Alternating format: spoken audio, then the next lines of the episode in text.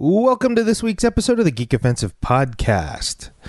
On this episode, I have part two of Impact Wrestling's Media Day, just in time for their debut on AXS TV on October 29th.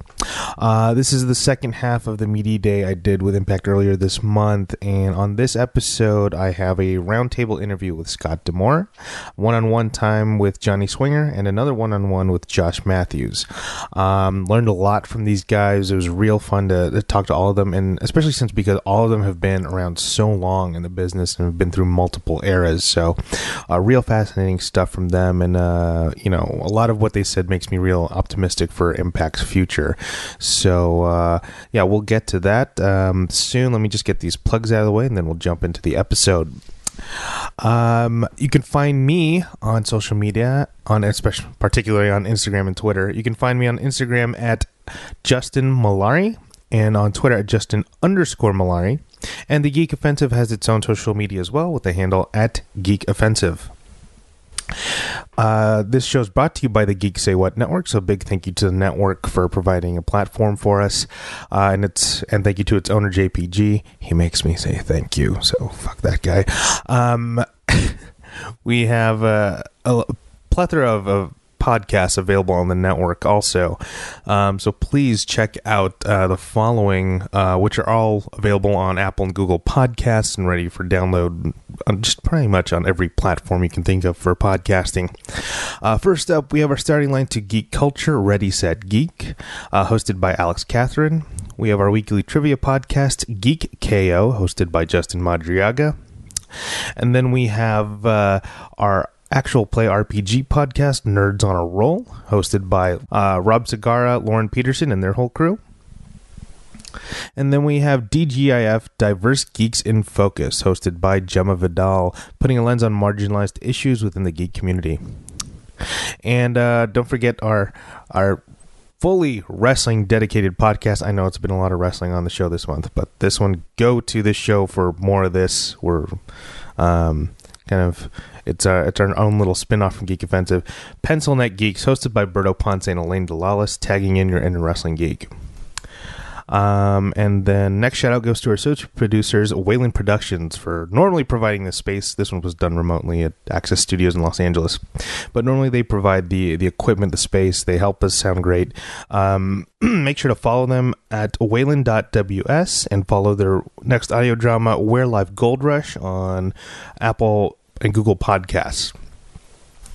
Uh, next up, we have, uh, or uh, rather, our last shout out goes to our apparel sponsor, JordanDene.com. That's Jordan, D E N E.com. Uh, they're a geek apparel store out of Brooklyn, New York. They're eco friendly and they help you look nerdy. And if you shop with the promo code geek GeekSayWhat, you get 20% off your next purchase. So buy a shirt, you heathens. And that's it, folks. Uh, enjoy the second half of the Impact Media Day. Uh, don't forget to rate, comment, and subscribe to join the offensive. Cue my music.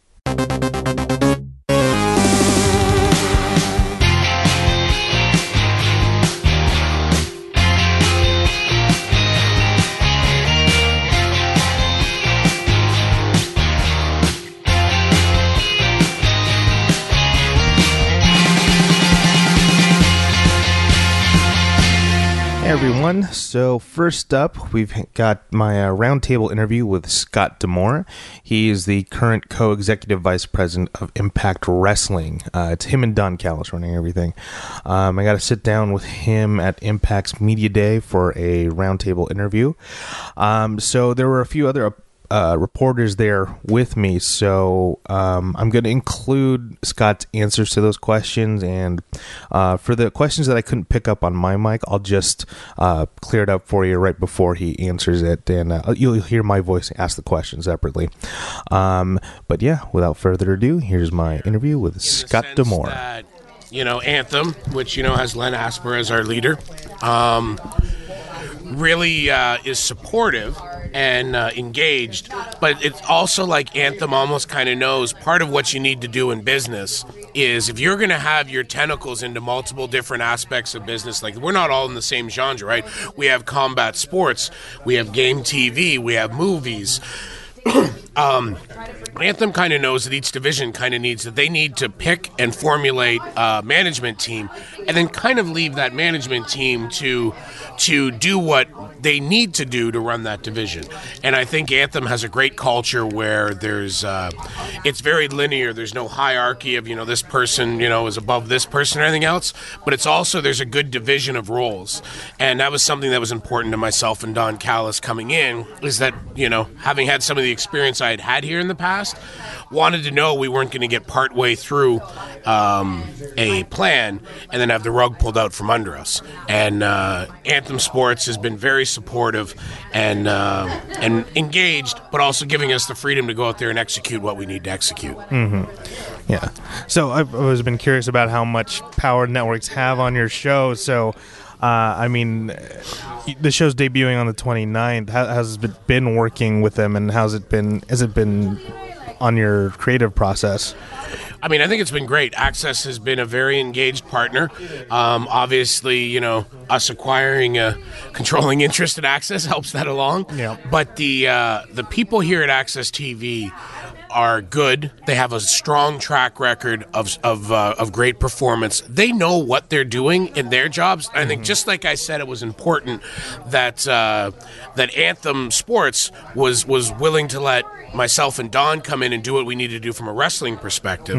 Uh, it's also important that we work collaboratively with the AXS TV, AXS TV people, but we don't tell them how to do their job. And one of the great things is rather quickly it got to a point where the people here at AXS were comfortable telling us what their real thoughts were, whether we were going to agree with them or not. And we've been grown very comfortable telling them what our thoughts are, and then sitting down and working out what's best for the common good. So it's been a great experience uh, so far here. Oh shoot! When you and uh, Don came on, like, what was the the direction you wanted to go in? Because I know you had previous experience with Impact beforehand, but what was what was the direction you want to go in for this round? I mean, something that was important to us was at the time, we think that um, the company's issues, a lot of it were related to a, a lack of leadership and a lack of direction more so than Yeah. leadership. Um, and it was, nobody really knew exactly where the pro- they wanted the product to go or what for it to be. We've tried to focus on, on a few things. Like it was key to us to get out of the, the soundstage in Universal Studio and get back out to wrestling fans because the company had grown to a point where it hadn't sold a ticket to a wrestling event in years. And part of the experience of a wrestling fan is going to those shows. You know, to me, we all I always say that uh, TNA wrestling had millions of viewers and not enough fans. Because there was people that were willing to watch it flip the channel pay attention maybe while it's on tv but nobody had an investment in the product. An investment comes in a lot of ways. Investment can be the emotional investment that we all get in a television show or a sports team or something we're passionate about. Um, and it's also a financial investment. If i buy a ticket to go watch the toronto blue jays i'm invested in the toronto blue jays financially. Yeah. now I've invested in the return that I hope to get is my enjoyment for my for my uh, for my passion of following them, but I'm invested emotionally and financially. And going out there and taking wrestling back out on the road to wrestling fans was going to allow us to start developing that relationship with fans again. Because remember, fan is short for fanatic because fans are passionate and fanatical about the products that they support. And we wanted to go out there and build a relationship with fans and we wanted to rebuild trust. Trust had been lost in this company between the company and the Absolutely, fans absolutely. because they had been fans had been cheated and screwed over so many times. And we knew it wasn't like, hey, let's go out there, let's have a great uh, redemption pay per view, and everything's going to be fine. We knew people were going to say, oh, you know what, that was a great show. They're going to screw us next time, though. Or Yeah. um, and we had to keep going out every day, every week, every show, and going out there and showing wrestling fans that when we say we're going to do something, we're going to deliver it, and we're going to consistently deliver a compelling, interesting product, and we're also going to, as I said, deliver on our promises, and that's something that was important to us. PWI comments on the availability of Impact and slash TNA in the past. Uh, previously, the company was on Pop, and the channel was hard to find. So here's Scott's comments on that. Yeah, and I mean, I, I, I, I, I think that some of the struggles, broadcast wise, if you look for a silver lining, is probably would have led to the uh, the unbelievable digital growth we've seen for Impact Wrestling. When you look at our digital numbers, whether it be on, on YouTube or our Twitter or our Instagram, um, like our reach in the digital market is huge. I mean, it's second only to WWE, and we far outdistance any other wrestling company uh, behind us. Mm-hmm. So we have that great digital reach where where fans have been able to find us and follow us online. But to really have that connection and really you know form a relationship you got to get people watching the weekly product week in and week out. And uh, think that the move to uh, to AXS TV is now going to to make huge steps after years and years of it going from a bigger platform to a smaller platform to a smaller platform.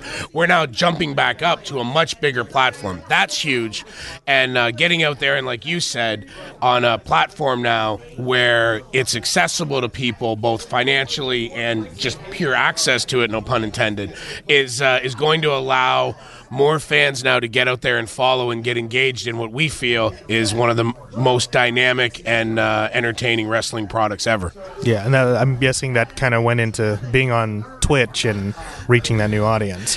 Yeah, yeah, we wanted to go out there and wanted to provide uh, as many different ways for people to watch the product.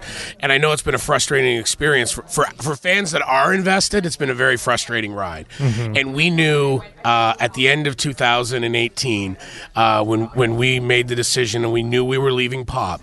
See, we knew where we were going and mm-hmm. what the future held, but there was an uncertainty there to somebody who'd been following a product. And when you've been cheated on so many times, you, you, you're not going to trust somebody, right? Right? You've been let down. You've been you've you've been disappointed by somebody who's failed to deliver on a promise so many times. We kind of knew that us saying, you know, hey guys, this is going to be good. Just trust us. Like we have a plan. We knew that the response is going to be they don't have any plan. Like they're going on Pursuit TV. Um, you know, uh, it was really a holding pattern until we get to where we are today now and where we're going to be, you know, October 29th with the premiere of uh, Impact on AXS. So having this announcement made and now getting here, it kind of, to me, I hope, reaffirms to those people we did have a plan. Took a little longer, maybe than course, yeah. than ultimately we hoped, but we're here. Um, you know, and as the fall season starts, Impact Wrestling is now on a major platform on AXS TV to get out to the masses. Osvaldo asked if they are ready for a bigger audience and if going PG was part of the plan. No, I mean, I, I, I think we're uh, we're TV fourteen. WWE can be PG, and uh, you know, not knocking them because you know they're the 600 pound gorilla in the industry, mm-hmm. um, and it works for them. But we're not a PG product. We're TV, we're TV 14. We're a little more edgy. We're, we're a little more risque. We try to keep it in uh, in in check and in balance to where it still can be a product that can be enjoyed across you know many different uh, age groups. But we don't want to be a PG product. We want to be. We think to be the most compelling, dynamic product. We got to push the envelope just a little bit. And you've seen that, like uh, with the stuff we did. We try to go out there and do things that aren't being done in wrestling. When you look at the the Undead Realm and the stuff that we did in the Undead Realm. Now, hey, as a guy who grew up, uh, you know, under the tutelage of you know Jody Hamilton and guys like that, mm-hmm. something like that, very foreign to me. But there's an there's an audience out there that really enjoyed it, and there's a whole different set of rules when you're when you're dealing in a a uh, situation like that, right? It's no longer just straight old fashioned pro wrestling. Mm-hmm. And we got to go out there and deliver some real compelling stuff. And like to me, as we sat there and as we did uh, the culmination of the Undead Realm was the death scene of Allie. I think we did some really cool stuff out there and uh, provided an emotional experience for fans. Um, so whether it's stuff like that or whether it's taking Eddie Edwards, who has always been considered one of the very best professional wrestlers in the world, but a guy who maybe was somewhat lacking character development wise. Great wrestler, but who was Eddie Edwards other than you know a guy who had like uh, wolf scratches across his chest? Of course. To to take him and turn him into this uh, little bit of a crazy, uh, unstable type character, we think it was completely rejuvenated him. Mm-hmm. You take a look right now at a guy like Ace Austin. Here was a guy who even six six eight months ago was a was a great young talent, but there was no depth to him. And the stuff we're doing with him, getting him to come out of his shell, we're now getting him into a storyline getting him getting depth of character. Now you're starting to see some aspects of his personality, which we think will allow um, fans to be able to to have a connection with him. Now, with a guy like him with his character, it might be a negative connection, um, but that's great because then they're going to want to see one of the heroes give Ace Austin his comeuppance. Pro Wrestling Insider comments on how it's not just about the TV rating, it's all it. It just has to be good.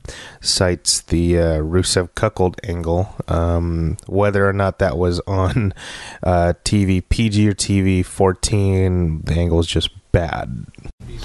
Well, I mean, I think you touched on a couple things there. I mean, I, I think we have to always look for the most intriguing ways to tell stories. A lot of the story, ultimately, that we're telling is the same story. It's uh, man versus man, woman versus woman, and in this day, maybe man versus woman in our environment. But it's a it's a contest. It's a com- it's a competitive athletic event.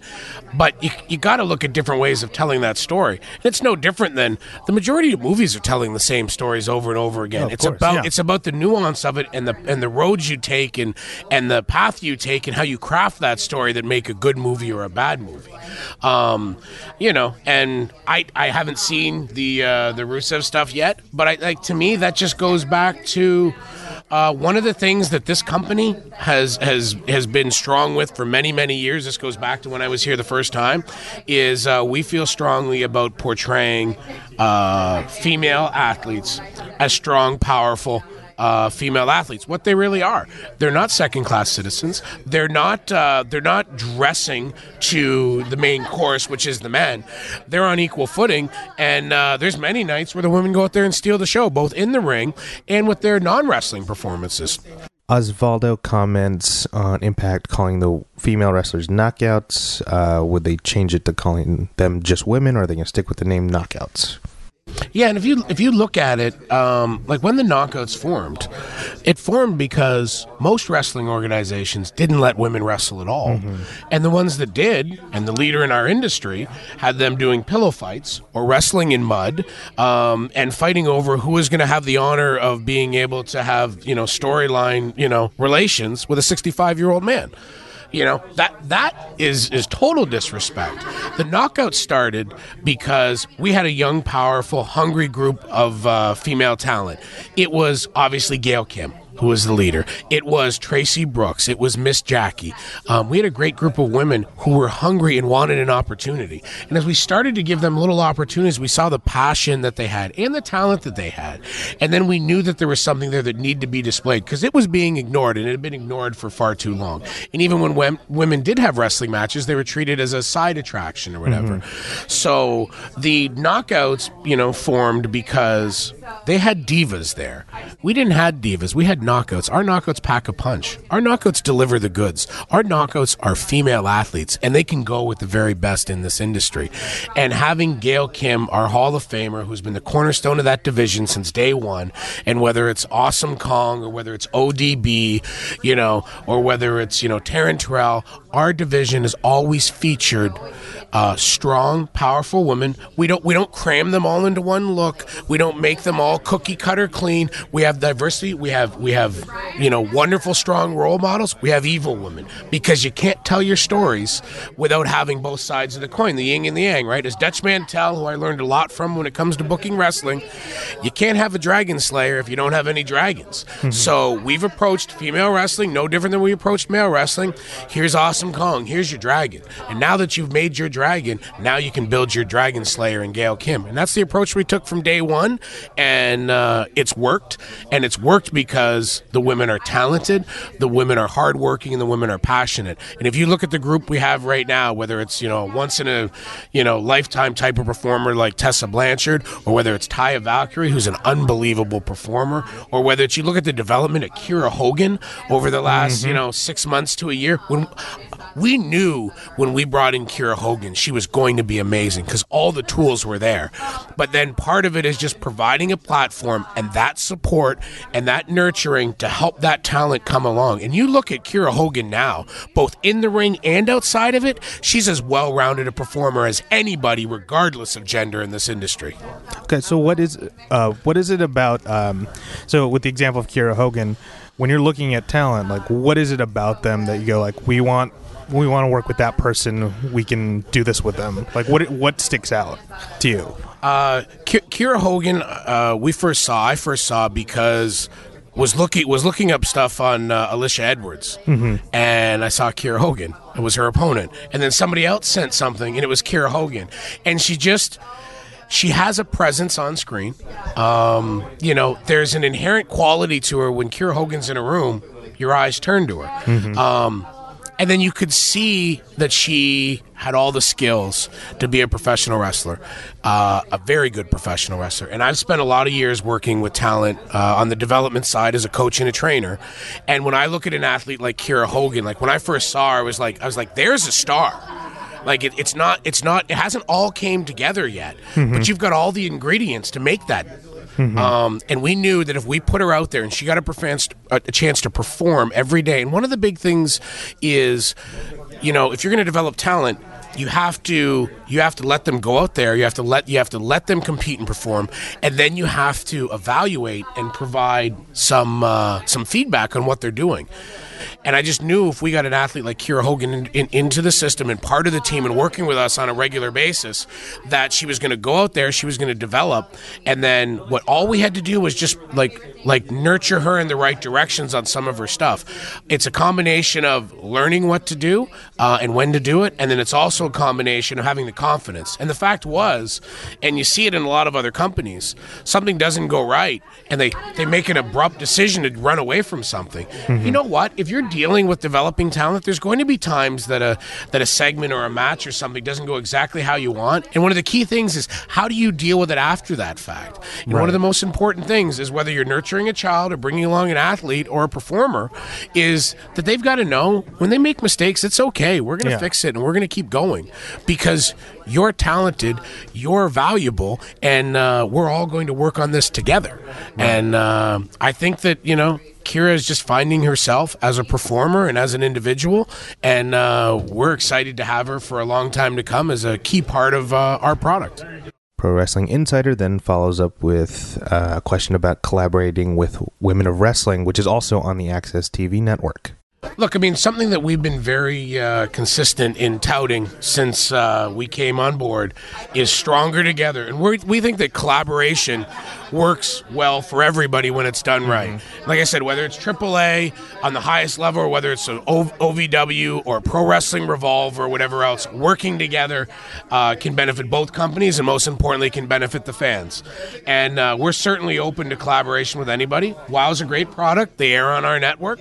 Um, and day one, before they even before they even launched their show, they approached us. They were interested in having some of our talent, our contracted Oh, wow. talent, Okay. perform on their events, and we had a discussion about it. And our thing was, historically in wrestling, if another wrestling company came and said, "Hey, we'd like to use some of your talent on our TV show," no, no, no, this is our talent. Right. You can't have our talent. Part of our thing was, you know what? If there's going to be a, a, a an engaging, entertaining product out there that's different than ours, then then what's the downside to some of our competitors and athletes being featured on that platform as Right. well? Yep. So we were open to it. We worked out a, a deal to allow our talent to appear there, and uh, you know, WoW has been a been a uh, a part of the lineup here on AXS TV now. It's in season two, and and uh, we're open to basically anything if it uh, if it works for both promotions and it's compelling for the fans. Then that's a win, win, win. Yeah. Has there been talk with New Japan about anything, or you know, again, we remain open, and there's lots of factors in play. Of course. Uh, you know, you look at it. Don has, has, has off and on continued to call their shows over an extended period of time. Uh, I go back 15 years with Tiger Hattori, who's one of the key members. Just talked to him the other day to wish him a happy retirement. Um, I still don't believe he's actually going to retire because he's been retiring for four years. And it was like, yeah, I, I just retired in New York. yeah, retirement in Oh, wrestling? Oh, you What? retired in New York? Yeah. So, oh, what are you gonna do next? Oh, I go to Mexico next month for a retirement show. Oh, oh, and next year, uh, going to do Korakuen Hall. Oh yeah, okay. Tiger, Tiger's got Tiger's got to be close to seventy. Yeah. You know, um, but I mean, he's a legend. Um, but you know, we remain open, and you know, with us both airing on AXS TV, if there's a situation that uh, makes sense, we always remain open to, to working together and finding a way that uh, produces a situation where the fans get to see something different and compelling. There hasn't been enough of that in wrestling Yeah. over the years. Pro Wrestling Insider comments on the lack of collaboration between companies. Um, WWE just never had the hasn't had the habit of that in a while, and he felt like it was a huge dropped ball. And here's Scott's comments on that. Yeah, and, everybody. Yeah, and I mean, if you look at it, like you, you bring up Jericho's name, and last year for the Jericho Cruise, uh, Chris had already had his arrangements with Ring of Honor. Uh, then he came to me and Don and said we'd like to have, you know, like to have Impact as part of the cruise. So we thought about it and kind of figured a way that was fun, and uh, you know, we worked out a just a kind of a fun little series. wasn't a wasn't you know Ring of Honor versus Impact for global domination. It was just a chance to get the Bullet Club and the the, the Ring of Honor guys and the Impact guys on the same stage, and just the fans were so excited about watching. You know, you never get to see this type of crossover yeah. promotion. And you know, Chris said right away, dude, as soon as we announced the Impact uh, involvement, um, you know, it's like the buzz picked up all over again. And you know, we're not sitting here saying, oh, it picked up. Oh, just because we're there part of the aspect of why all of a sudden cabins started selling when that happened is because people, for the first time ever, really, were going to see Ring of Honor athletes and, and, and Impact athletes in the same ring. And so there's clearly people that are calling for that type of crossover. Yeah, I think people are so quick to make a war and put companies against each other. Right. I think people kind of forget, like, no, if all the companies are doing well, that's better for the marketplace. Uh, I mean, what do you have anything to say to those fans who are quick to kind of like have everyone take each other out?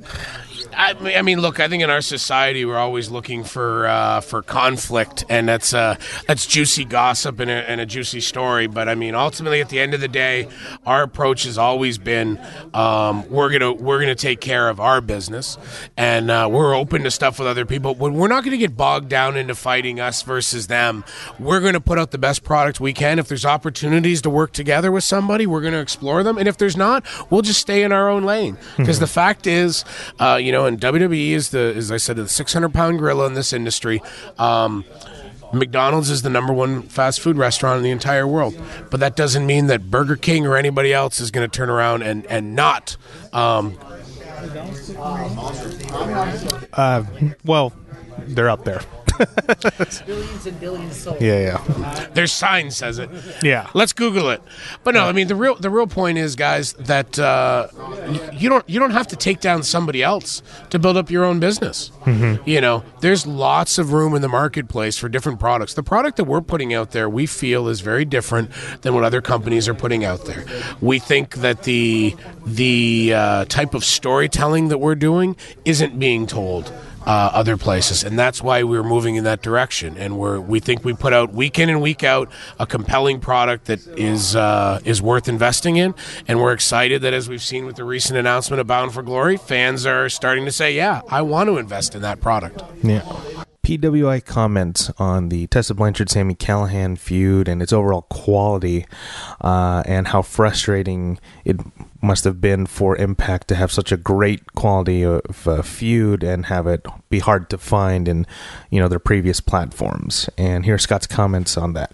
Yeah, and I mean that was that was one of the things is we talked a lot over the last uh, many months, really over 2019. There's always the question was, man, this is this is going to be really cool. You know, do we wait to do this? You know, do we wait hmm. until what's coming? And ultimately, we decided that in this industry, when people have so many choices, regardless of where we were as far as for what platform we were on, we had to take the approach of going out there week in and week out and putting on the very best event that we could put on. So if we had an idea that we thought was a great, compelling match, whether it be an athletic match or whether it be a storyline, or whether ideally, like with Sami and Tessa, it's a combination of the two, we're not going to sit back and hold that back because there's no holding things back. We're going to do that right now. And then if we can't come out with something equally as good six months from now, once you know everything happens and now that we're on access well then shame on us. Right. Because our job as a company is to go out there and to find ways to tell cons- con- uh, compelling dynamic stories week in and week out year after year. And if you're going to be successful in this industry that's what you have to do. So we'll just keep evolving and coming up with different things and we're coming up with uh, different ways and tweaks on stories to continue to keep people engaged and interested. Wow uh, another question was asked Will Impact continue to collab with these smaller indie companies? Yeah, we we've found that going around and doing some of these co-branded events, which is really an initiative we started with our Twitch stuff, has been a great experience for us to go out there. Been an opportunity to get to meet and know a lot of the people in the independent wrestling scene. Been a great chance to see talent because it's one thing to to look at a talent on a link, you watch it on your phone or your laptop or whatever. It's completely another thing to go out there and see them in person, you know, in a in a venue and in an intimate venue in a lot of these settings. So we think those have been very successful. They've been very well received, and uh, you know, like as you mentioned, Championship Wrestling from uh, from Hollywood. Not only is it somebody that we've co-promoted live events with, um, but it's also somebody that that airs on Impact Plus and on Fight Network. So we're always looking for dynamic content that we can we can integrate not just with Impact Wrestling, but across different Anthem uh, properties. Osvaldo asks who is the straight up best person on the roster. I don't want to say this too loud because he's over there, but to me, Sami Callihan is a pretty damn uh, engaging uh, mouthpiece. He just he let us know how good of an interview. He, he's, yeah, yeah, and I, I I think that at times, and me and Don joke about this. The two of us as guys that were promo guys, we can be very hard on uh, on performances when it comes to to going out there and delivering on a promo. And Sami is has really found himself. I mean, he's he's uh, he knows who he is as a character. He's got that amazing, unique voice, and uh, he's able to display a, ro- a wide range of emotions. Right, like there's obviously normal Sami is militant, angry Sami, but he's been able to show scared Sami. He's been able to to, to, to show like upset or sad Sami. Like he's he's able to display emotion in a way that a lot of uh, performers in this industry really quite haven't grasped yet. Okay, so how receptive are you when a talent has like an idea like that? Like, what, I mean, how much? I mean, it's obviously collaboration, but how much? What, what's the mix there to come to what gets on screen? I mean, ul- ultimately, you know, we as a group, as a company, have to decide what direction we're going in and what the what the uh, the structure and that's going to be. But we try to, as much as possible, be be open to hearing ideas and having input. Because just like we want the fans to be invested in the product, we want the performers to be invested in what we're doing. And I think one of the reasons why we have such a locker room that's banded together is because you know the lines are somewhat blurred between like there's no one it's not hey I'm in the main event and this guy's in the opener. We're all here as part of Impact Wrestling. There's no hey here's Jimmy Jacobs you know he's a producer writer and here's Scott D'Amore and then you know hey we're talent so we we're separate. No, we're all together. We're all working to put out the best product. And uh, Ed Nordholm has a line that he uses often: no pride in ownership. And where that idea comes from, whether it's a, a look, talent often comes up with great ideas for themselves, and then there's a lot of situations where we've had talent say, "Hey, I had an idea for this person," and if it's a good idea, guys, it's a good idea. So doesn't matter where it comes from. We've had everything. Like we we used an idea earlier this year from one of our ring crew guys. like if there's if there's a good idea, it's a good idea, you know. And uh, when it's good, everybody says, "Man, Impact did a great job." You know, maybe sometimes when it's bad, they pick on me and Don too much, but no, I'm just kidding. But it, you know, it's probably like me and Don probably get too much credit when things go good at times, and we probably get too much blame on something that at times that that uh, you know sometimes we didn't have that big an involvement in that aspect of things. But that that's that's part of uh, of running the company, and we're and we're fine with that because the key is everybody around here knows how much everybody contributes and uh, knows that as a group we go out there and tackle things as a team, and that's that's one of the nicest things I've seen about this uh, this time with Impact Wrestling right now is that there's there's everybody rowing the boat in the same direction. Does uh, Team Canada feel like hundred years ago now? Yeah, in a, in a lot in a lot of ways, uh, it does. You know, there's still there's still once in a while there's a moment where it's like, God, I can't believe it's been that long. But in general, it's uh, it's a lifetime away, and uh, you know, I, I have to remind myself at times, you know, that Petey Williams isn't a waiter at Applebee's that you know breaking into the wrestling business. He's a he's an he's an adult. He's uh he's got a he's got a wife and kids and a and a family and responsibilities. And it's uh, it's, it's crazy how how much time flies. Um but you know what? It was a it was a great period i think for for all of us. And it's something that we treasure because i think uh team canada was a smaller version of what Impact Wrestling is right now. Because I always say, like, people, why is team, was Team Canada so? Because we were a team. Yeah. We traveled together. We wore those Team Canada jackets around. Um, you know, we picked each other up. We helped each other out. And certainly, if you had a problem with Eric Young, you had a problem with Bobby with Bobby Roode, you had a problem with Petey Williams, you had a problem with me, you had a problem with A1. Like that's how it worked. You know, we were together and we had each other's backs, and uh, still do to this day.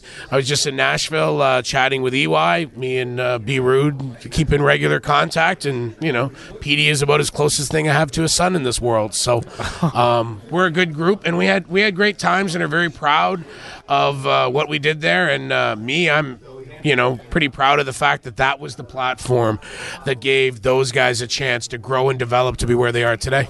That actually like warms my heart a little because like I miss Team Canada. yeah.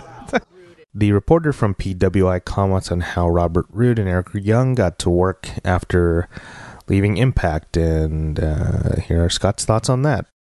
Yeah, yeah. I mean, it, you know what? It was it was time for them to move on, and I mean, I, I was actually Bobby Roode's agent at uh, at the time, so I was on the other side of the table.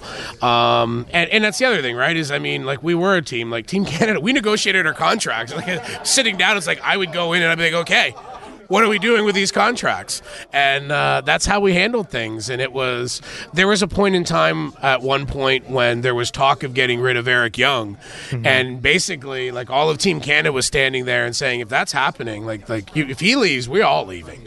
You know, and, like and to look back and think about this, how insane Wow. you have to be that you would ever want to get rid of Eric Young. Yeah. An amazing performer and a guy who shows up and uh, will literally put his life on the line um, for his craft and for anybody else in that locker room. But when when that came up, like that that was one of the moments to me where it was almost like tear in eye because here's Bobby Roode, a guy who was making really good money at the time, and uh, when they found out, like everybody, like they were literally like, Coach, we're leaving. Um, you know, are you coming with us? And I had to say, like, guys, hold on. Let's let's sort this out. Let's get through tonight and then let's deal with this. But this ain't happening. I'm with you. And if it comes to it i'm with you. But let's let's let's let's make this right and, and we did and i think i think a lot of people were shocked that uh, you know a group of guys that were a you know a faction on TV were willing to basically leave their livelihoods because they felt one of their team members was being wronged. You were the elite, pre-elite. What's that? You were the elite. Yeah, yeah. I mean, that's uh, you know what? Never going to compare myself to those guys. Those guys have, have done unbelievable and, and happy for for everything they had. They're they're one of the reasons why it's a cool time in wrestling. Yeah. It's the uh, if you stick together, good things can happen for everybody. Yeah. yeah, yeah, and that's I mean that's something that uh, everybody in the locker room needs to understand, and that's also on a wider spectrum. That's everyone in the industry has to understand is a a rising uh, tide lifts all boats, and uh, if we're doing what's right for the industry and we're building the industry, we're all going to prosper. Uh, last question from me. So, you've got you've got Twitch, you've got the AXS deal coming up, uh, you've got the pay per view coming. You've got a platform, much bigger platform now. What is gonna what's gonna draw people in? Like what what sets you guys apart from everything else out there? I like I said, I think the depth of character, and I think the uh, the storyline, and the uh, the way that we go about, and the amount of time and effort that we go and put into to developing storylines. There's other places where, uh, as Jimmy Jacobs, I've heard him say, they punish you Yeah. for being a longtime viewer because they insult you because. Oh well, don't worry what this guy did, you know, a month ago or two months ago, because this is what he's doing now, or this is what this is what she's doing now. We're always cognizant of where the talent and the characters came from and where it's going, and you can't insult people if they've invested and followed and know that type of stuff. You need to be true to the characters, and that's something we take very seriously. Yeah, uh, Impact's always been itself. It's always been authentic, at least from the more recent iteration of it. So, uh, Scott, I want to thank you for your time. This was fantastic, man. yeah. And that's my time with Scott D'Amore. Uh, I learned a lot from uh, sitting in on that uh, roundtable interview with him. Um, very fascinating to talk to. I think he and Don Callis are making the right moves for Impact's success. Um, very much forward to seeing what they got for uh, the AXS premiere, which is October 29th. Um, but yeah, overall, talking to him makes me a bit more um, confident in uh, Impact's viability. Uh, next up, I have some one-on-one time with Johnny Swinger. Now, this guy is a 20-plus year vet. Uh, he's been through multiple eras, including the the sacred attitude era that we all harken back to. So this guy uh, has seen it all. Like he's been WWE, WCW, ECW, uh, the previous versions of Impact. Um, he's uh, real fun to talk to, and it was good getting some insight from someone like him. Again, someone who, you know. Not some jaded fan, just someone who's been through the business, been through all aspects of it, and can really like speak to um, what's going on in the business today.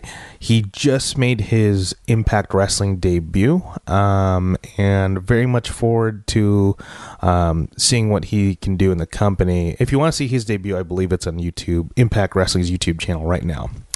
Uh, so without further ado, here is Johnny Swinger. Oh, John, actually just caught your debut on. Uh, they had the YouTube clip up. On, Oh, uh, the match, yeah. yeah. now Good response on that. yeah. Well, John, you've been in the business a long time. I have. Yeah. I think we've made a character out of that. What you're Yeah. seeing on TV right now is a compilation of uh, 25 years of work and then 25 years, uh, you know, of watching and you know, I mean, things that I saw growing up as a little kid, Mm-hmm. um, which would be 30 and 35 years ago. Uh, for the fans that recognize it, it's like, oh wow, cool nostalgia, and the new fans are like, I've never seen that before, or heard that. things cra- I've said. So. That's crazy. Twenty five years. You actually, I had. Quarter of a century, man. Yeah, I've actually had one wrestler who had like the bragging rights for being the longest running wrestler in the show. He, his name's Lil Cholo. Yeah. And he was like, "Yeah, I've been in 21 years," and it's like Yeah. you beat him by Well, a I got years. a guy, Bullet Bob Armstrong. He's got us all beat. I was with him last Saturday on his 80th birthday, Jesus. and he did a tag team match. So no one's beating that. Good lord. I just want to live that long. And he's a chain smoker. Oh, Jesus. Who's going to argue with him? You know, Yeah. There's always like that one guy who's kind of indestructible Yeah, like that. just- it's weird. P- poor guy puts his mom. You know, you know the Armstrong family. I'm sure Brad Uh-huh. was wonderful, and Road Dog Jesse James, their Mm-hmm. mom, unfortunately got rapid onset Alzheimer's and is in assisted living now. So poor Bob's on his own, and he smokes like a chimney, and he's still driving to towns and wrestling, and people love him. Anytime he's on a show, it draws big. Wow.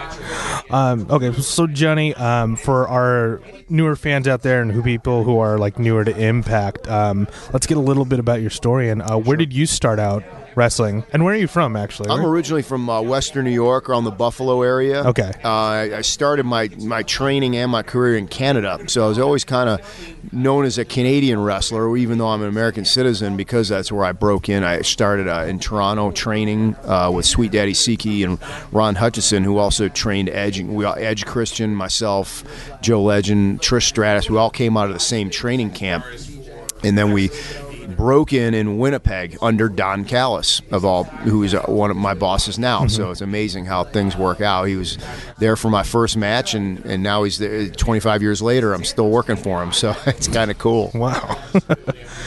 uh, and then um, started, God, 25 years ago. I- Yeah. so you've seen multiple eras Oh, yeah. of the business. Well, I was a fan mean- for the '80s boom, Uh-huh. and that's what hooked me and wanted, made me want to do it. And then when I, I got in the early '90s, it was it was a slow period up to about what '96 or so, mm-hmm. and then luckily for me, I was in in WCW when it exploded and the NWO got real big, and Goldberg appeared, and geez, I wrestled Goldberg before he ever debuted on TV, and then he Oh, was wow. overnight sensation, and we had uh, we were killing it, and then Raw was getting real big. We had two of them getting really big at the same time, and uh, ECW was strong at the time, and that's what I think is going to be replicated right now. There's going to be several hot promotions going at the same time. Right. Uh, are do you? Is there anything about Impact now that kind of anything else about Impact that kind of reminds you about one of the companies? Does it feel it, like? it rem- actually reminds me a lot of ECW, and that's Yeah. not just because Tommy Dreamer's involved and uh, Don Callis. Oh, that's we- right, Me and Don yeah. were together in ECW as talents, but uh, something happened last night as I'm talking to you, when, when I was doing a, a promo to mm-hmm. be inserted in the show, Scott D'Amore came up and got in my face and did a Johnny Swinger impression in my voice and the way I would say it. And I was like, only one person ever did that before was Paul Heyman. He actually would he knew every one of his characters so well that when he wanted you to do something interview wise, he could do it. He could do an impression of you. And to me, that's that's how you that's how it's done. He, now, now I know this guy knows what to do with me because he knows my character. You can do an impression of somebody, that in itself makes you uh, a draw. You know, because it, now if a, if some if your boss can do an impression of you, then the fans can too. That means you're you're a viable act. Um, so you mentioned you were in WCW. Like, what, was there anything before that, or like, what, were they the ones that gave you your first break? Yeah, well, how that came about is, uh, like I said, I started. I was training in '93. By '94, I was doing the independents around Canada, and I was actually on a what we used to call northern tours of northern Manitoba with Don Callis and myself, Edge, Christian, uh, Chris Jericho, uh, Lance Storm. We were all doing these Arctic tours together. That's really how I started them we'd do like three week tours. I'd, we'd come back on the weekend, believe it or not, because the shows are during the week at the Indian reservations. And uh, this is before cell phones and everything. I got a call from someone I never met before at the hotel. Scott D'Amore wanted me and Edge to call him back. I'm like, who's this guy? You know, and got on a payphone with him. He said, "How would you like to wrestle on television for WCW?" I'm like, twist my arm. You know what I mean? When do I start?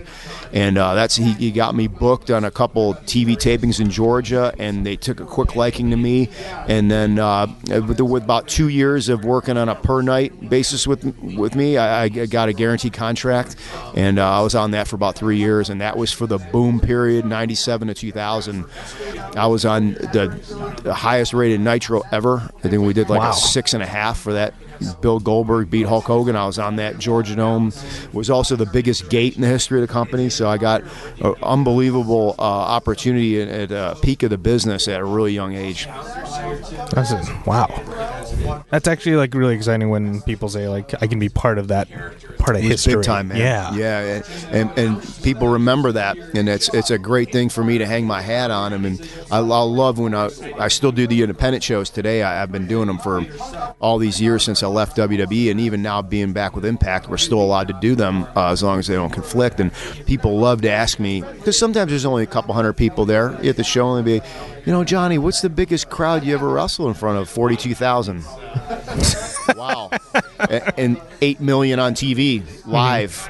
Uh-huh. Highest rated WCW program ever. Mm-hmm. That's, you know, to me, it, that's as big as you could possibly get. Did Right. you win the match? Does it really matter? Mm-hmm. I mean, you if you're either on a high, high rated TV show or you're not, you know? Yeah. And just to be on TV is a, is a humongous deal, you know? Do you prefer working with like smaller crowds or as opposed to bigger crowd? Is it Um, you always want a bigger crowd because that just means more more exposure, more money, more Okay. more of a future. Um, uh But really, we don't change the way we do our job. We still go out there, and if there's 200 people out there, we give them. We got we got to give them their money's worth, right? I mean, these people are buying tickets to see us, or they're taking their time to watch us on TV, and we want them to keep coming. So we want to make sure they get, you know, be satisfied with it as a product. And then um, so when we t- to go over to how you ended up with uh with Impact and Coming uh, back for this second yeah time, for this for the second time around. And you just made your debut not too long ago correct? Yeah, was- um, I had four or five weeks of introductory uh, vignettes, which is uh, humongous. It really Yeah. is. They don't just give that to anybody. Uh, they usually give that to people that they think are going to be around and be able to help draw money for the company. Um, so that that's a, that's a big compliment to me that they believe in me that much to put faith in me and then to invest that kind of time and money into me. And um, I'm, I'm just loving it. I'm loving the character. Uh, I hate to say character. It sounds like something you're acting because I'm not. I'm really just kind of using uh, all the everything I've seen over so many years and just taking some things from a, a lot of people that are no longer around and just kind of putting it all together and making uh, entertainment out of it. You know what I mean? Mm-hmm. Just entertain the people and be be different and stand out. And, and anybody that I'm doing a segment with, I, I can enhance them and myself at the same time. That that's really what my goal is. So, uh, can you go a little bit more into the creative process? Like, how does that start? Did you do you have an idea for a character? Do you do kind of they give you something? Well, this was this character was pitched to me. Okay. Um, and uh, I immediately clicked in my brain all the stuff that I could do with that, and it was just I knew it was going to be really fun. And I noticed that w- when I started at, at the Las Vegas TV tapings, a lot of the guys that were knew that what I was going to be doing had an idea for it, and it's just unbelievable that like somebody will have a line for me. I'm like, oh, that's great. I'm going to use it, and it's it's so different. And I, I hate to say WWE's bad, but you couldn't do that there, man. They gave you this piece of paper, and you better follow it or you're out of here, kind of thing. And it's just kind of cool to be back in a scenario because that's how it was like in uh, ECW. Uh-huh. Uh, that's how it was like in TNA when I was there the first time. We did live promos, and it was like, here are your bullet points. Do it how you your character. You nobody knows your character better than you. Yeah. No, you can't write for a guy. You can't write better than he could do for himself. It just work together, give ideas, bullet points. What do we need to get across, and do it the way you would do it. You know, because you know yourself better than anybody. How frustrating was it when you were told like you have to do this?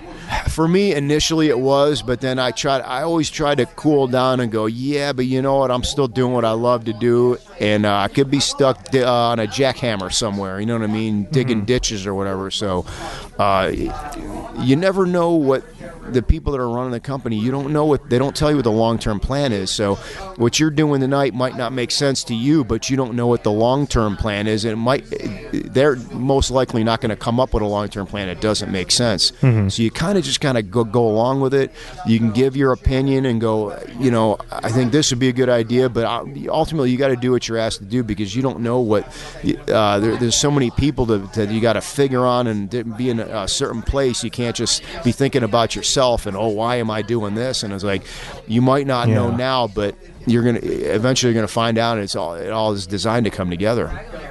Yeah. So yeah, I, I always wonder like how much. Um, because I, I feel like most wrestlers that I've talked to, they really want to have that creative input. Like it Yeah. really is their outlet. Yeah. Yeah. But everybody's eh, you got to be produced. You got to be able to be controlled because you can't just give someone a blank checkbook. I mean, of course. everyone's going to fill themselves in at the top, and it's like you can't have a top unless you have a middle, and you got to have a bottom, and you got to have stuff in between. If everyone's on the same level, then nobody means anything. So you got to have. You know, look at our world's champion. My gosh, who's going to beat him? Guy, guy's just a mountain of muscle, and he can fly all around you. It's like you know, not everybody can be at that spot. You know, so you gotta. It's almost like a pyramid, but uh, there's no top of the pyramid without the support of underneath. So you gotta have, gotta have a strong opening, a strong middle, and then it lead, leads everything flows, everything builds to that to the top. You know. Yeah, I think that's actually a really good way to look at it. And obviously, like since you're a veteran, like you kind of have that understanding. I think a lot of fans may not It's the overall have- business. Yeah, Yeah. I think a lot of fans may not have that Right. kind of insight. But that's okay. They have their favorites and that they want Yeah. to support, and that's what it's all about. That's their right to do that, and we want them to do that. We want them to. We're not saying, "Hey, you got to get behind everybody." You know what I mean? It's just get, get Right. behind the guys you want to get behind, and the ratings are going to tell, and the, the feedback will come back. And it, my thing is, if they're not talking about you, then that that means that you- you're probably not going to be around much longer wherever Right. you are. Liberace used to say that. I don't care if you spell my name wrong as long as you say it. If they're talking about you, it's good. And uh, with I've had, like I said, five weeks of introductory vignettes and one match, and a lot of people are talking about it, so that makes me feel good. And we're on the right track with with what I'm doing and seeing what everybody else is doing. I'm like, geez, I could. I'm watching every one of our segments, going, well, I could walk in and do this, and it'd be funny and it'd be entertaining, and it wouldn't take away from them, and it'd make me look good. You know what I mean? So it's kind of cool. Wow. Um, so for again, I, I think a lot of newer fans and well, actually maybe newer wrestlers would look to guys like you for maybe advice or anything like that. Sure. For someone uh, who has that much experience, again, you're sort of in this second war, but not Yeah. really. But uh, riding yeah. second wave Right, of, uh, yeah, yeah. Um, I mean, what what advice do you have for a, a newer person trying to get over? Get get yourself out there as much as possible. If you mm-hmm. live in Atlanta, don't just wrestle within an 80 mile radius. You really got to get yourself out there. If you're wrestling out in Los Angeles, make sure you're doing promos in front of the Staples Center. Make it make it known that you're out there and you're you know you're trying to work in different places, work different styles with different people, and uh, document everything, write stuff down. You know what I mean? You, you you might be riding down the road, listening to the radio, and hear something on the radio that you could use in a, in a promo or write it down. Have a book that you you write stuff down, or you see a move. You know what I mean? Uh, just because you, think of something and then you forget it a couple hours later. So I think that's huge, is to try to kind of document stuff that you can. Like, well, uh, okay, what did I do last weekend that worked and didn't work? Well, I'm going to eliminate the stuff that didn't work and, and, and, and do the stuff that did work. See how people react to certain things and st- stay uh, towards those. You know what I mean? That get the best reaction. Yeah, don't be afraid to like try stuff out Right, while you're on the road. sure. You don't want to do the same match Yeah. every time because now with the internet and Twitch and all this stuff, people Jesus guys does the same match every time. Uh, and if you're not known, you're not gonna. You're probably not going to become known if you if they can predict what you're going to do out there. Oh, I know this guy's going to come out and do. that. They always made fun of Flair, but you know what? No one can argue with the guy. Say, oh, same match. Well, it must it must have worked for him because he's still around. He's, he made more money than anybody. But that can't be. That's not for everybody. You got to get you got to get yourself established first before you. You still don't want to become predictable. You know you want to be able to change it up and keep people guessing what you're going to do mm-hmm. next. And yeah, to me, that keeps them tuned into you. You know, Uh, let- let's get back more to Impact. So you've been within multiple locker rooms throughout your Yeah. very storied career. Like, uh, how's how's the locker room in uh, uh, in Impact wel- been treating very you? uh, welcoming to me. You Yeah. know I mean, I'm a, a not a new guy, but it just a guy coming in on a very not a very big roster. You know, so there's not a lot of spots open, but uh, everyone was really cool. I know a lot of the guys, but the guys I don't have been really nice and you know welcoming and ideas and you know what I mean and talking about uh, how to uh, working on physiques and stuff like that. So it's, it's really cool. It's uh, there's no clicks. There's no didn't see like there's anybody uh, you know secluding themselves from everybody, be, being out for themselves. Everybody's out to help each other and just make the show as, as the whole, if the show goes good. We all benefit. So. yeah, you don't feel a lot of like.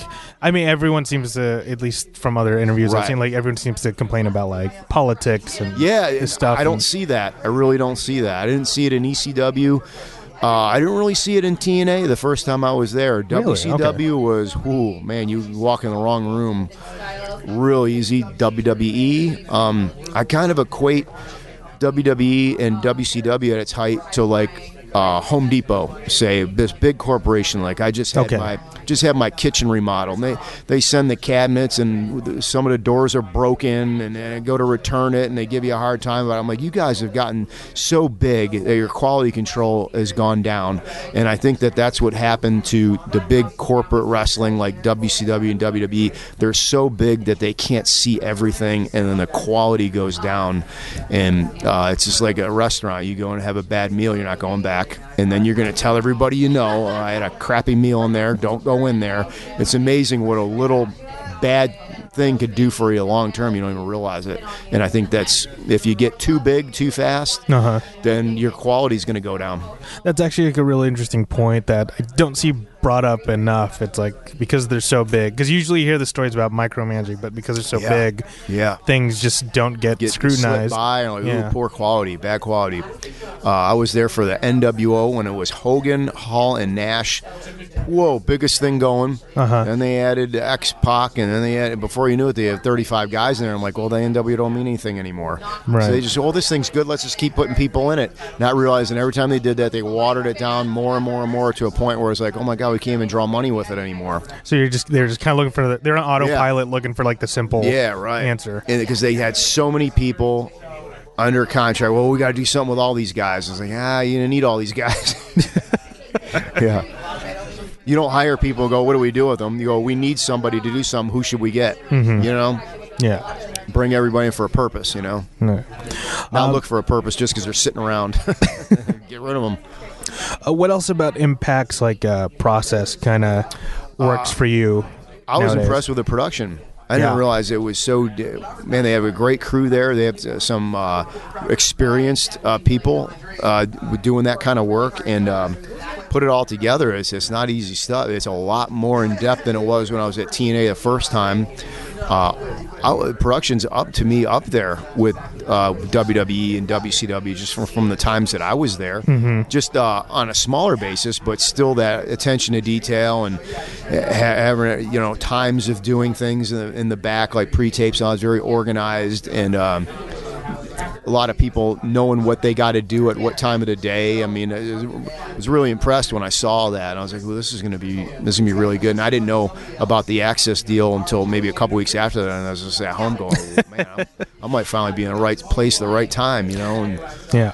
Yeah, I do notice that, uh, and I notice this with certain shows, like when everyone's happy to be there, it kind of Yeah. comes through Right. in the final product. I don't, I don't know what that, what it is that makes it Yeah. stick out, but I get that Oh, yeah. sense from Oh, what I've seen of when Impact. WWE, everybody's looking at their watch, like, when do we get out of here? Yeah. Is it 11 o'clock yet? you know what I mean? You're at 1, 1 o'clock in the afternoon all day long. You're like, oh my gosh, when can we get out of here? And that's the big, big time. So, Yeah. I mean, yeah. So with um, is is with uh, the new uh, show coming out on the 29th, um, what what are you looking forward to people seeing? Um, Um, I just think I think if somebody samples our show, they're going to stick with it. Uh-huh. There, there's got to be some kind of a wrestling fan in them to even give it a chance. Right. And I just can't imagine anyone that was a, is a fan of wrestling or was a fan of wrestling that tries it out is go, ah, that's not that good. I hear a lot of people saying WWE's not that good. I don't. I haven't seen really, but they're saying it. And I don't think I don't think people are going to watch our show. And I didn't really like that too much. I think you know I think it's a matter of we just got to get them to sample it. And I think this is the opportunity to do that uh, with a with bigger exposure with the with the network and um, the uh, broadening of we're in Las Vegas, we're in L.A., we're in Chicago, New York. It- It's got a big time aura around it, bigger than it was two months ago, bigger than it was 15 years ago. So Right. I mean, it's it's all positive, moving upward, and uh, there's there's a, a lot of talent out there developing. So that I don't think there'll be a short supply of talent because because nobody stays anywhere forever. You know, Right. so it's not like well, if we lose a couple guys, what are we going to do? I don't think that's the case. Um, I think what I think all the independents are rising, so it's going to create talent, kind of like the way it did in the territory days. Yeah. Uh, when Vince McMahon expanded in the '80s, he didn't have a wrestling school making wrestlers. He took uh, the top stars from Mid South. He took some stars from Florida. He took uh, established stars from Kansas City that, that were known, and he just put them on a national stage. And I think that that's where we're going right now. I think that's where we're at. That anyone you see coming into Impact from now on is going to kind of already be established somewhere, like already have some experience and they're known, and we're just going to build on that. oh yeah, I've You even a couple of the wrestlers here. I saw them at a smaller indie show, Yeah, and like, right. oh, now they're That's on a bigger cool. platform. Yeah, they're not just complete unknowns, and and that's why I think uh, the whole business goes up together, and it goes down together too. Yeah. you know what I mean. But I think, uh, like what I said, from doing the independents as long as I've been doing them. Even just in the southeast, where it's very still old school based with the old timer wrestlers, they still have young guys that are finding a way to wrestle three, four, five times a week, and you just you're going to get better. There's no way around it. You're, if you're in front of a crowd three, four times a week, you're going to learn this craft. You just you, you there's no way you can help it. You're going to mm-hmm. get feedback from veterans. You're going to get you can hear the crowd what works and what don't. Next time you go out there, well, that didn't really get big reaction, and that's how it, that's how it needs to. That's the way it was done 30 years ago. I think it still works that way. I don't think you can teach someone this craft in a school or in a warehouse somewhere. I think you learn this by doing it over Right. a period of time with people that know how to do it. I think it worked out. Awesome. Well, that that was amazing. Uh, Johnny, thank you so much for Thank your you, time. Justin. This was fantastic. Oh, my pleasure, dude. Yeah. And that's my time with Johnny Swinger. Really fun to talk to.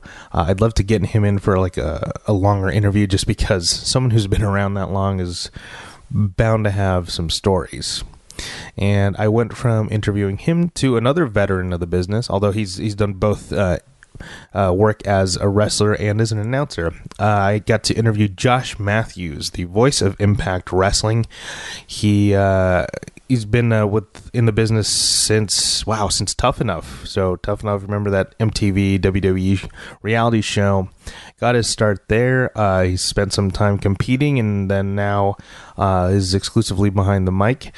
Um, again, really fascinating guy just a sweetheart too i was actually having like difficulty with the zoom recording he was helping me out beforehand so um, really nice dude really enjoyed talking to him uh, so here's my time with josh matthews thank you for putting up with the little technical delays there All good. All good. Sweet. All right. Oh, but uh, yeah, Josh, thank you so much for sitting down with us. This is um, this has been a great opportunity to talk with everyone here at Impact. Um, we want to introduce you to a lot of our new fans and people. We've been getting people into wrestling more, especially now. It's such an exciting time, and you've been in the business a long time, and you've kind of gone through so many different phases from you were on the tough enough and you know all the way through being a competitor now you're an announcer so um, if there's anything what, what's the first thing people should know about you josh what, what, what would you say Um. Wow, that's a good question. Um, that's a tough question to answer. I, I I don't know, man. I mean, I guess like it's weird. I I've, I, I grew up on WWE TV, right? Like I started there when I was 19. Um, with Tough Enough, like you mentioned, and then uh, as an announcer, and, and just sort of the growing pains of, uh, of living your 20s on television, and then Uh-huh. uh, you know now in social media and the world that we're in now, it's so uh, everyone's so accessible and so out there. Um, I, I, I, I'm not sure what I would want people to to walk away with knowing. Um, you know, I think that uh, I would like for people to walk away knowing that, that our passion for Impact Wrestling and, and, and how strongly we feel about the success of our company, um, and you know where we are there. Me as a person, that's just I guess that's a really tough question to answer. I'm not. I'm not Sorry, really I sure. started off No, that's okay. heady. It's all no, all good. It's it's been it's been uh it's it's been an, an interesting day, but to, to, to have that moment of self enlightenment or self uh, thought, I'm not real sure. yeah well you're the uh, you're one of the commentators for uh, uh, impact wrestling you've, you've done a great job i think your experience kind of lends well to what you're doing because you can actually speak to what's going on in the ring.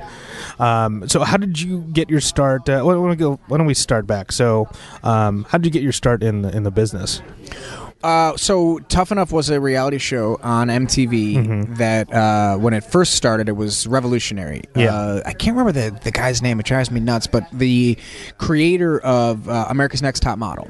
Okay. Um, he was the one who came up with this idea and pitched it to MTV and WWE, and they loved it. And we were the first sort of, uh, y- y- you know, the guinea pigs, the group that that was on the first season to to experience this and there was no blueprint for how this was going to go. So, I mean, I was an avid wrestling fan, wanted to be in the wrestling business, didn't know how to get into the wrestling business. Um, and all of a sudden, I'm doing my homework one night uh, as a sophomore in college, and I hear Jim Ross start talking about the show. So I immediately wrote down everything he was talking about, stopped doing my homework, did my audition tape, sent it off. And a week later, I got a call from MTV. And then a week later after that, I was in New York for the first time. Uh, first time on an airplane, flew there and did the audition. And uh, from 5,000, they willed it um, from 5,000 to 13. And 13 of us lived in the house. And, and that was. Uh, the rest is, is history, as they say. yeah you have such a unique start to the business Wa- was being a performer always kind of something you wanted to do even when you were a kid Not really. Um, yeah, I wanted to be a wrestler. Okay and I didn't really understand or grasp the performance part of it. Like even when we were on Tough Enough, like people um, accused us of just wanting to be famous, and I didn't really understand that because that was never my goal. My goal was just to be a wrestler. Yeah. Um, and then I realized that at five foot nine, at the time that I was trying to do this, I probably wasn't going to have great success. Right. Um, so when the opportunity came up to be an announcer, I, I ran with it. And I mean, I've gone back and thought, like, you know, when I was in between WWE and, and as a wrestler and then the independent wrestling scene and back in school and, and still thinking that that was going to be the path that I was going to take as a wrestler, like I had matches with AJ Styles and, and things like that. So sometimes I think like, oh, I wonder if I would have been like AJ or if I would have been like any number of cruiserweight style guys that are now out of the business, bodies are broken. Mm-hmm. You know, which one would I have ended up like, right? Right. And and the odds would say that I'd be, you know, like the guys that are no longer doing this and not the success that someone like AJ Styles would have. Um, but like you mentioned, I've been doing this now for over 20 years, um, consecutively wrestling, uh, consecutively in the wrestling business since I'm 19. So it's pretty wild um, going back and looking at it now. Yeah, I mean, a lot. Not a lot of people can say they've been in the business multiple decades. Like that's that's a that's a that's their own kind of class right there. Um, so when you're transitioning to announcing, what uh, did you have any experience before that? Like what what kind of brought that on? I didn't. Um, we did so. Tough Enough One ended. I went back to school. I was wrestling uh, on the independent scene, and then Tough Enough Two happened, and then they did a um, a reunion in New York. So I was back in school. They flew us to New York. I'm 21 at this point. I might have been 20 with the fake ID oh, um, but I'm very young, and um, they fly us out to New York for the weekend and put us up in Times Square, give us like a thousand dollars a day to just eat and drink and have. So now, mind you, 20, 21 Yeah. years old with a bunch of money in my pocket, cash that they want me to spend. So I just ran around Times Square by myself, Yeah. and just went to bar after bar, had a great time, and little did I know that every place that I went, there were either WWE executives or MTV executives there. So the next morning, I walked into the reunion special at like 8 a.m., chipper, happy, ready to go, and people were like, "Man, we thought you were never gonna make it." Like I was like, "Oh, what do you mean?" They're like, "Well, we saw you last night," and they're like, "You were by yourself and you just had a blast. We would like for you to do that on TV." So I thought, okay. Um, so I auditioned to be an announcer, and it was literally like, we want that person, like what we saw, Yeah. right, to, to do something. We're not sure what, like a, a non traditional wrestling announcer, right? Um, and then I got hired as an announcer, and, and all of that went away, and I just became like a traditional announcer. But but what got me the the, the job and the opportunity was just having fun, being myself, and being out there. Yeah. Um, I think you know years later, I think they kind of figured out what they wanted, but I, I, don't know. Um, but anyway, that's how it all kind of kind of Wow. came about. Yeah. yeah. It, it, it- I think everyone who has some success in the business all kind of comes from like you're yourself. Yeah, You're- and you're it's expressing weird. yourself. Yeah. because when Tough Enough when one ended, the next that night they had a wrap party, and I was approached by MTV to be a VJ. So I Oh. stayed and auditioned for that the next day, but I literally like. 12 hours later just lost an opportunity to be a wrestler like my life was over so i didn't do so well in the audition the next day but like studio hosting and hosting was like i guess in the cards from from that point on Huh. Wow. So from there, you're okay. So you're you're an announcer in WWE, um, and then from there, um, your time there ended. But like, what did you want to stay in the business after that? Had it kind of jaded you, and what kind of made you want to stay in? You know, I was there for 13 years. Uh-huh. Um, the day that it ended, um, I was living in Connecticut. I was in Stamford, and W, excuse me, um, TNA happened to be taping in New York. So I called Taz, and it was like 10 o'clock in the morning, and I said, uh, "Hey, man, I'm done with WWE." And he said, "Give me 10 minutes." And he called me back. He goes, "How quickly can you get to Manhattan?" I said, "Well, I'm, I'm a 45 minute train right away." I f- took the train down, had a handshake agreement with TNA that day.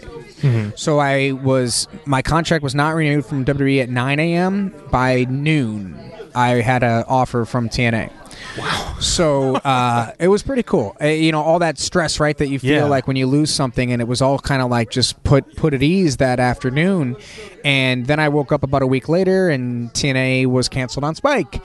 So it was just, it was man, I didn't know what to do, and it was the summertime. I was living in New York. Um, I was during my non compete days with WWE, so I'm still getting paid and going to Yankees games and having fun, but still really just trying to figure out what's next. Yeah. Um, but I called TNA. I said, "What's the deal?" And they said, "We'll be fine. Just, uh, you know, your deals, your now compete is up in August. This was like early June.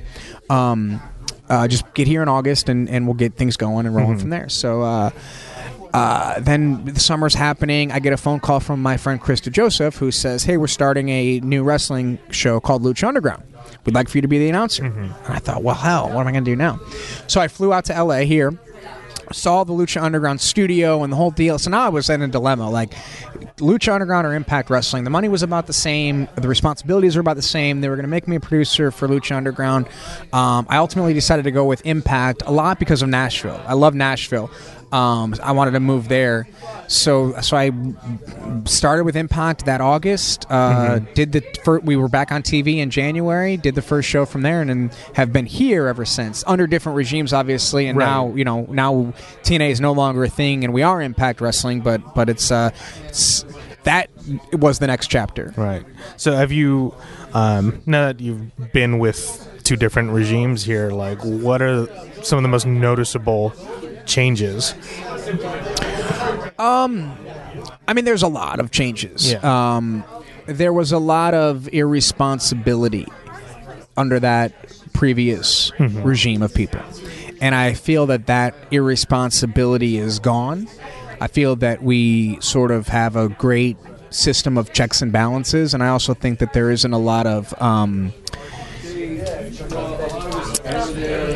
like Not enough politics. Uh, No, no, no. or- They, not not a lot of politicking, Yeah. but also like like uh, like uh, like our executive team. Like we stay in the same hotel as the rest of the staff. Mm-hmm. Yeah. Um, we all sort of travel the same style. Um, there isn't a lot of um, missed missed management, maybe, Mm-hmm. um, or, or you know uh, jadedness Mm-hmm. towards anybody. I think everybody gets treated fair, and, and it's just uh, it's, it's a great company. It's a great group of people that really just want to see this thing succeed. And there there is no magic pill. There is no magic. Turn this thing around in 24 hours. Hire Hulk Hogan, and, and we're going to be great. There isn't that. It was just hard work. Keep your nose to the grindstone. Keep moving. Keep grinding, and this thing will turn around. I love hearing that just because um, so often when it comes to like wrestling on TV, they always rely. It's like let's bring this name in or bring this celebrity in, and it, you know, usually for a fan like me, it doesn't necessarily work. But it, it sounds like Impact's been going in the right direction, at least from what I've seen on uh, on TV. Yeah, I mean the last two years have been amazing, and and it's been happening without a lot of people being able to see it. And now with Impact getting ready to premiere on AXS TV, you will get the chance to see it, and it's going to be bigger. And and I think if you were a fan and you left, like give it another chance. If you're a fan who didn't leave, thank you. Like we all worked through it together, right? And we're all on the other side of it. Um, but there isn't that. This is what's going to fix all of our problems. Right. This is we're gonna we're gonna dump a bunch of money into this dude and he's going to turn everything around. That's not the case. And you know, I think that it's been um, strategic moves by by everyone involved and, and well thought out um, execution. And and you know, here we are sitting here getting ready for this uh, sold out Bound for Glory. It'll be the highest grossing pay per view since I've been here, um, and the most attended pay per view. So that speaks volumes. So, um, uh, was was there a big shift in morale when the new regime came in? It's it's hard to say that there was a like Uh, yeah, I don't want to get you in trouble no, with no, anybody. No, no, it's okay. It, it, it's it's not a like th- th- there hasn't been a lot of big things, right? Like there's been a like like it, God, I love Dixie Carter, I do, Mm-hmm. but you know she, she would often say you know big things, big things, big things, and there was never any. And, and after you heard it for the twentieth time. You st- that doesn't mean anything anymore. Like there, the, no, there's not big things. Um, you know, so it was really tough to hear that over and over again. Big things, big things, and, and so I don't think that we say that. I, you know, it's it's it's small victories. We, we've we have had our small victories. We had our big victory with um, with the AXS deal. Uh, That that's a big win. Bound for glory in the situation that that in is a big win. Um, but there aren't uh, words spoken just to, just to boost morale, right? Like if you're on board with this, cool. We have a great roster of people, and if you're not, then you know, best of luck. I love how like TNA Impact has kind of been that little company that's like you said, you're so it was a lot smaller changes. So you guys have been grinding and putting on the work, and now you actually have this really great product that it's really fun to see. Uh, now that the market's kind of saturated, what do you feel sticks out about this uh, new version of like TNA? Well, uh, the good thing is that TNA is dead. Or, I mean, excuse me, sorry, okay. Impact, All yeah. good. It, it's it's Impact Wrestling. It's it doesn't have the baggage. Um, you know, I think if you, I don't know, it's so weird, man. Like. It- it- it- like I just I, I like watching TV shows and I Mm-hmm. don't really get into the you know, what are the actors making? Like, what's Right. their contract situation? I don't know why wrestling has that sort of that that people feel that they're entitled to know all of that, or, or all that stuff becomes public. Like, I don't know. I, maybe that's a different conversation, but I just think that um, you know, right now we're just in a great position. We've we've delivered great shows. Our pay per views have delivered. You get you go to a movie, right? You see a beginning, a middle, and an end. You're not jaded. You're not cheated. You're not uh, left with with with a wanting. Like you're you're you're fully satisfied from what you saw from those three hours. And I think that we delivered those, and we'll continue to deliver them going forward. Yeah, I think that's what kind of to me as a newer fan. I was I came back. I was a Laps fan. Came back into it about two years ago. So like for me, what I see from Impact is like a much more authentic program. And I was saying this earlier with someone else. Like it just seems like everyone's happier to be. Everyone cares. And I, I, I want to know if like, um, I mean, is that the sentiment backstage? Like, does Yeah. everyone? Yes, Yeah. I, I think that if uh, if everybody leaves here today, uh, as we sit doing all this media, uh, uh, or or over the next couple of weeks, I, I would really want people to think like passion. Like these people are passionate about what they do. They care about what they do. They care about the segments they put on TV. They care about the talent they put on TV. They care, um, and I hope that people walk away feeling that and, and understanding that because it really is true, man. Like I, I don't work a, as many hours as I do, as long as I do. Um, you know, a, a- not spend time with my family for people to think that we're just kind of, you know, mailing it in or, or, or not giving everything that we can to make this a success. Uh, where, where do you see impact? Because I mean, because wrestling's on every goddamn day of the week now. Like, where do you see impact kind of fitting in? What what uh, what, do you think is going to draw people in the most to your product? Although, although I will say, like, you guys are very innovative in that you're on Twitch and you have the AXS deal. So Yeah, I mean, I think that th- things like that and our, our social media presence is huge. I think that you, at Yeah, the end of the day, you have absolutely. to have um, creative characters. You have to have uh, characters that people care about, that people want to see get beat or want to see win matches. You have to, you have to have compelling characters. And I think that you know, I, last year we had amazing athletes. Uh, the Lucha Brothers came to Impact Wrestling. LAX were here. We had these amazing matches. I would lose my voice every night calling these great matches. And I think now we have colorful characters. I mean, Ace Austin's a very colorful character. Eddie Edwards has a has a great backstory. So, you know, you don't watch a TV show just for the car crashes, right? You you watch them because you care about what happens. Um, you know, I, I, I mentioned The Sopranos earlier because I consider it the greatest television show of all time. Like you cared about Tony Soprano, even though the guy did bad stuff. Like you still Yeah. cared about him, uh, uh, and I think that's what keeps people coming back. So I think if you connect with one of our 40 or 50 characters in some way or you understand their backstory i think that's what keeps you coming back oh, wow. Uh, is there? What are you the most excited for for the premiere and for the now sold out uh, pay per view? uh, honestly what i'm most excited about for the pay-per-view a- and the premiere is just that people get a chance to see this now i mean we, we've been I, I, I joke that i wish we can go back in two years and just restart uh, retell the story of eddie going crazy retell the story of ace austin retell the story of the knockouts like you can't do that obviously but uh, i just think for people to, to, to get into what our, our characters are like like characters welcome it was an old usa uh, marketing campaign that i thought really worked. Um, and I think we have those characters. So I'm excited for people to see that. Bound for Glory, with that many people there, sold out, a crowd can really make or break a show. And, That's and going to be so validating Yeah. for all the hard work. It's going to be amazing, and, and those fans are going to get a hell of a show.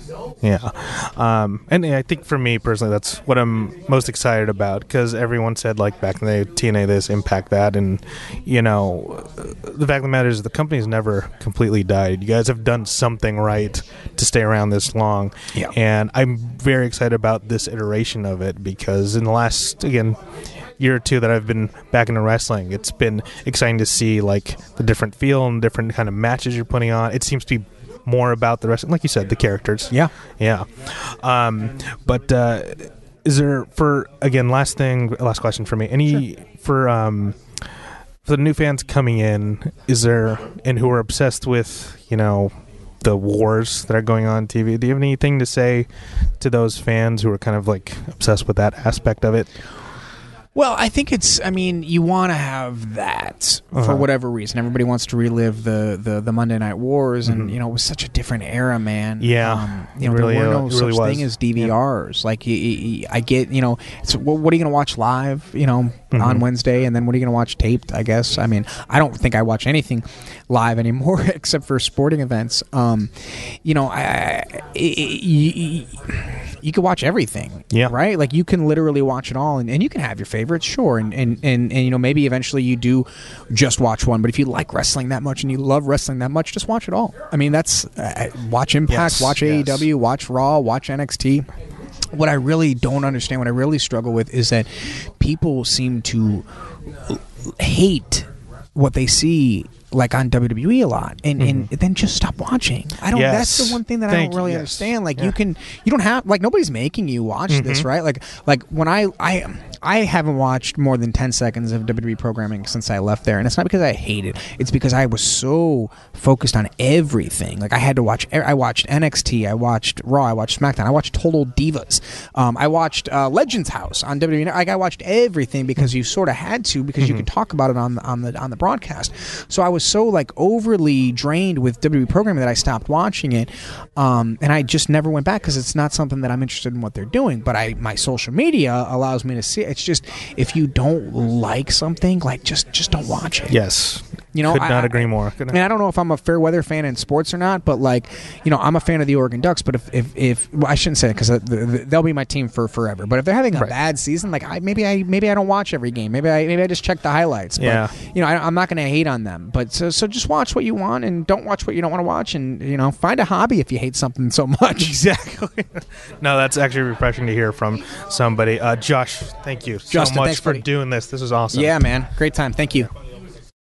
And that's it for the episode. Uh, again, Impact Wrestling. I've said it a bunch of times uh, this episode already. Uh, Impact Wrestling makes its AXS TV debut on, October 29th, which is fantastic. It's easier to find. And don't forget their Twitch channel as well. They're really, um, really uh, trying to be a little more innovative and really trying to put their product out uh, so it's like super accessible because again they've struggled with that in the past but you know they have the youtube channel uh, they have twitch they have now the AXS deal so i predict some good things happening for AXS excuse me AXS and impact uh, in the near future. Um, so yeah uh, don't forget to follow me on instagram at justin malari and on twitter at justin underscore malari. The geek offensive has its own social media as well with the handle at geek offensive this show is brought to you by the Geek Say What Network. So, a big thank you to the network and its owner, JPG, for providing a space for us and a platform. And actually, fuck that guy because he makes me say thank you all the time. Fuck you, Jason. He's never done anything about it, so I just keep saying it. Anywho, uh, the network has a plethora of other plat uh, plethora of other podcasts available, um, ready for download on Apple and Google Podcasts and all other major plat- uh, platforms for podcasting. So Spotify, SoundCloud, we're we're everywhere. Uh, first up, we have Ready Set Geek, your starting line to geek culture, hosted by Alex Catherine. Then we have our weekly trivia podcast, Geek KO, hosted by Justin Madriaga. Uh, then we have our actual play RPG podcast, Nerds on a Roll, hosted by Rob Zagar and Lauren Peterson and their whole crew. And then we have uh, DGIF Diverse Geeks in Focus, hosted by Gemma Vidal, putting a lens on marginalized issues within the geek community. Finally, we have our wrestling dedicated podcast. Uh, again, go to that one in the future for all the wrestling news and stuff. I know it's been a lot of wrestling on this show, a lot, but it, it's spinning off into that show. Uh, Pencil Neck Geeks, hosted by Berto Ponce and Elaine Dolalis, uh, tagging in your inner wrestling geek. And uh, all of our shows are available for download right now. Please subscribe, comment, and rate. We really do appreciate it. Next shout out goes to our associate producers, Wayland Productions. You can find them at wayland.ws. They provide the space for us, the equipment, they help us sound great. And please follow their audio drama, Where Live Gold Rush, which is now available on Apple Podcasts. Finally, our apparel sponsor, JordanDene.com. That's Jordan, D E N E.com. They're a geek apparel store out of Brooklyn, New York. They're eco friendly and they help you look nerdy. And if you shop with the promo code Geek Say What, you get 20% off your next purchase. So buy a shirt, you heathens. And make sure to tune in to Impact on AXS TV. They're going to be on Tuesdays starting October 29th. Uh, I know I've said that a billion times. Big thank you to everyone at Impact. Uh, thank you to uh, Sean and Cindy at AXS TV for arranging the uh, media time. Um, and hopefully, I can bring you more news like that in the future. Uh, don't forget to rate, comment, and subscribe to join the offensive. Thank you, everybody.